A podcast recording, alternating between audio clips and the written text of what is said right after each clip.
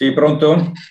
Ciao Claudio, sono Paolo, ti, ti, richiamo, scusami, non ho risposto alla tua telefonata precedentemente, ma sai, è un periodo in cui eh, diciamo, la nostra libertà è un pochettino soggetta a, a varie variabili esterne, quindi mi, ti eh, guarda, guarda Paolo, ti ringrazio perché hai trovato il tempo immediatamente di richiamarmi e in questo periodo eh, che è un periodo che dura da tanto, è, è, davvero un segno di amicizia e quindi ti ringrazio doppiamente.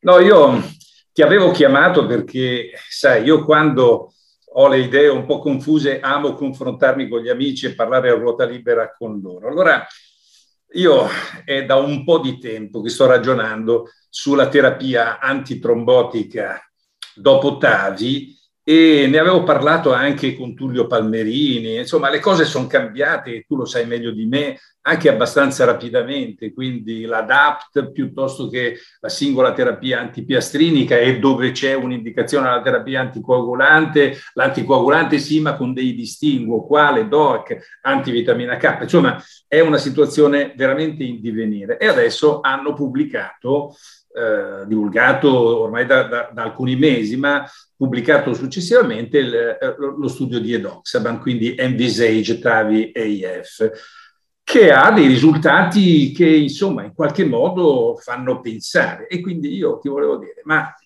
so, tu come vedi questo studio, come lo, lo hai letto, qual è la tua lettura? Qual è il tuo giudizio? Eh, so di romperti le scatole, che hai da fare, però ti chiedo di dedicarmi questi tre minuti, questi quattro minuti. assolutamente, è un piacere eh, parlare con te, come sempre, e vediamo se riesco a confonderti ulteriormente le idee, perché ah, molte grazie. l'argomento è tale per cui sicuramente siamo ancora abbastanza lontani eh, dall'aver scritto una parola definitiva.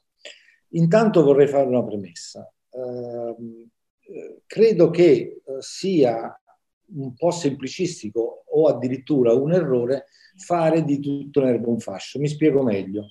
Eh, per molti versi, per molte condizioni patologiche, è chiaro ed è inequivocabile che i eh, nuovi, che poi più nuovi tanto non sono, anticoagulanti attivi per via orale, siano meglio dell'antagonista della vitamina per molti aspetti questa è una grande verità. Non sempre questa affermazione è vera e entro un poco nello specifico.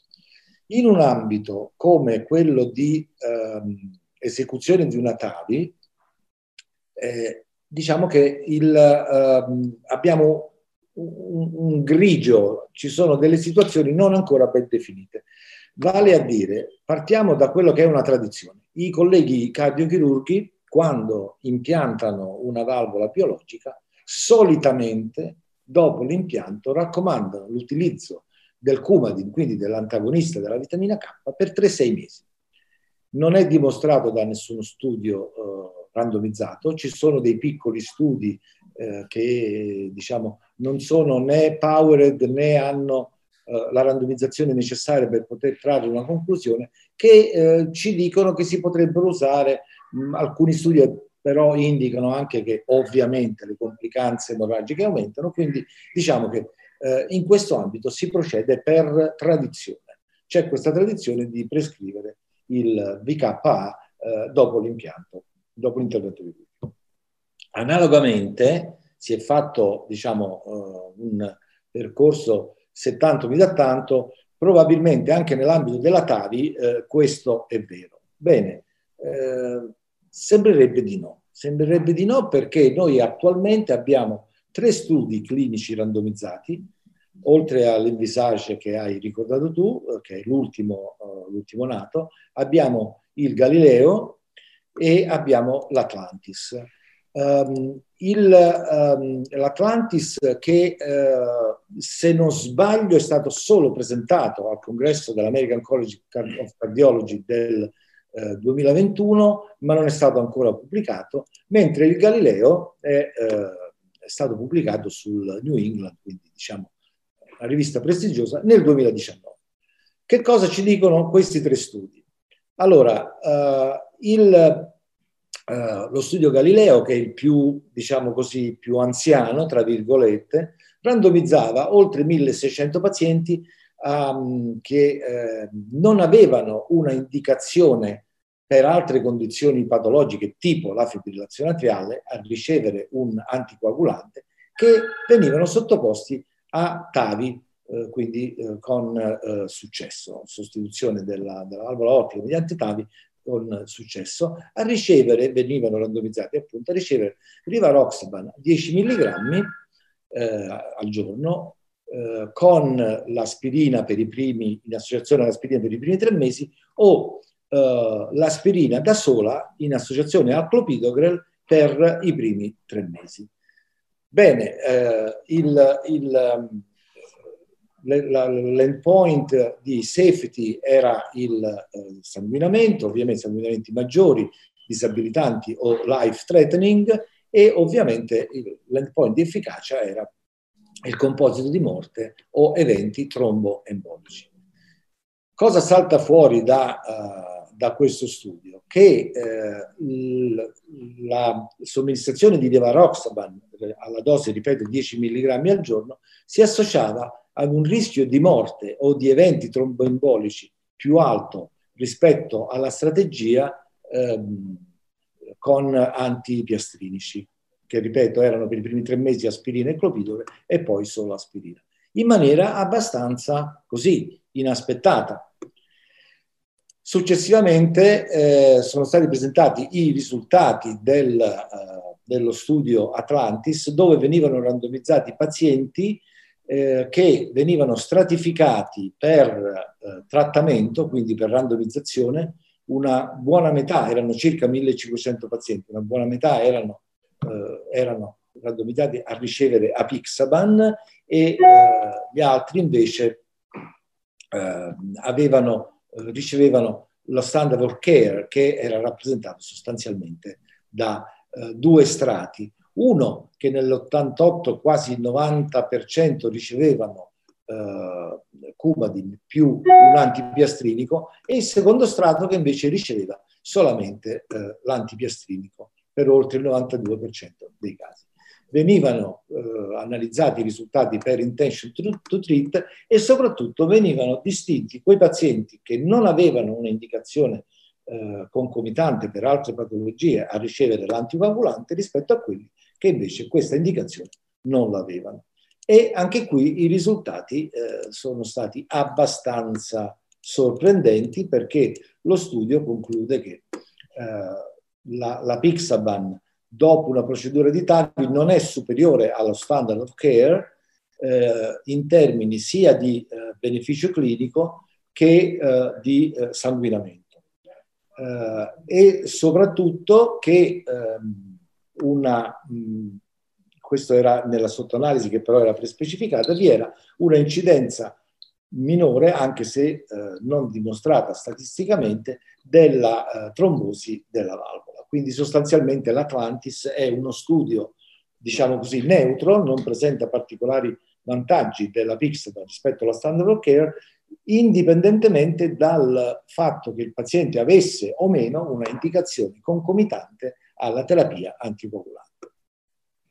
E veniamo all'envisage che, come abbiamo detto, è l'ultimo nato in questo, in questo ambito. Questo studio, eh, a differenza degli altri due, randomizzava pazienti eh, sottoposti a TAVI con successo che avevano una indicazione concomitante alla terapia anticoagulante.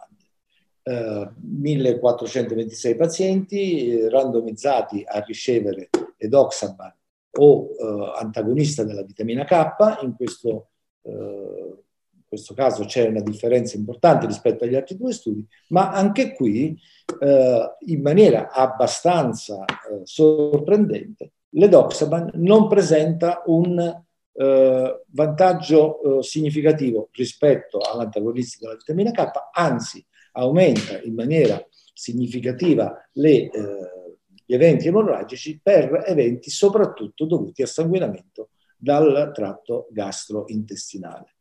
Quindi a conclusione di eh, questa brevissima chiacchierata, Claudio, cosa possiamo dire? Che certamente nell'ambito di eh, pazienti sottoposti a TAVI che possono avere o meno una eh, indicazione concomitante alla terapia anticoagulante, sembrerebbe che i nuovi anticoagulanti orali non offrono dei vantaggi particolarmente significativi o addirittura che in alcune circostanze possano aumentare gli episodi emorragici o addirittura anche la morte eh, rispetto allo standard of care che in questo momento è rappresentato, eh, come magari vedremo eh, successivamente, dalla singola terapia antipiastrina.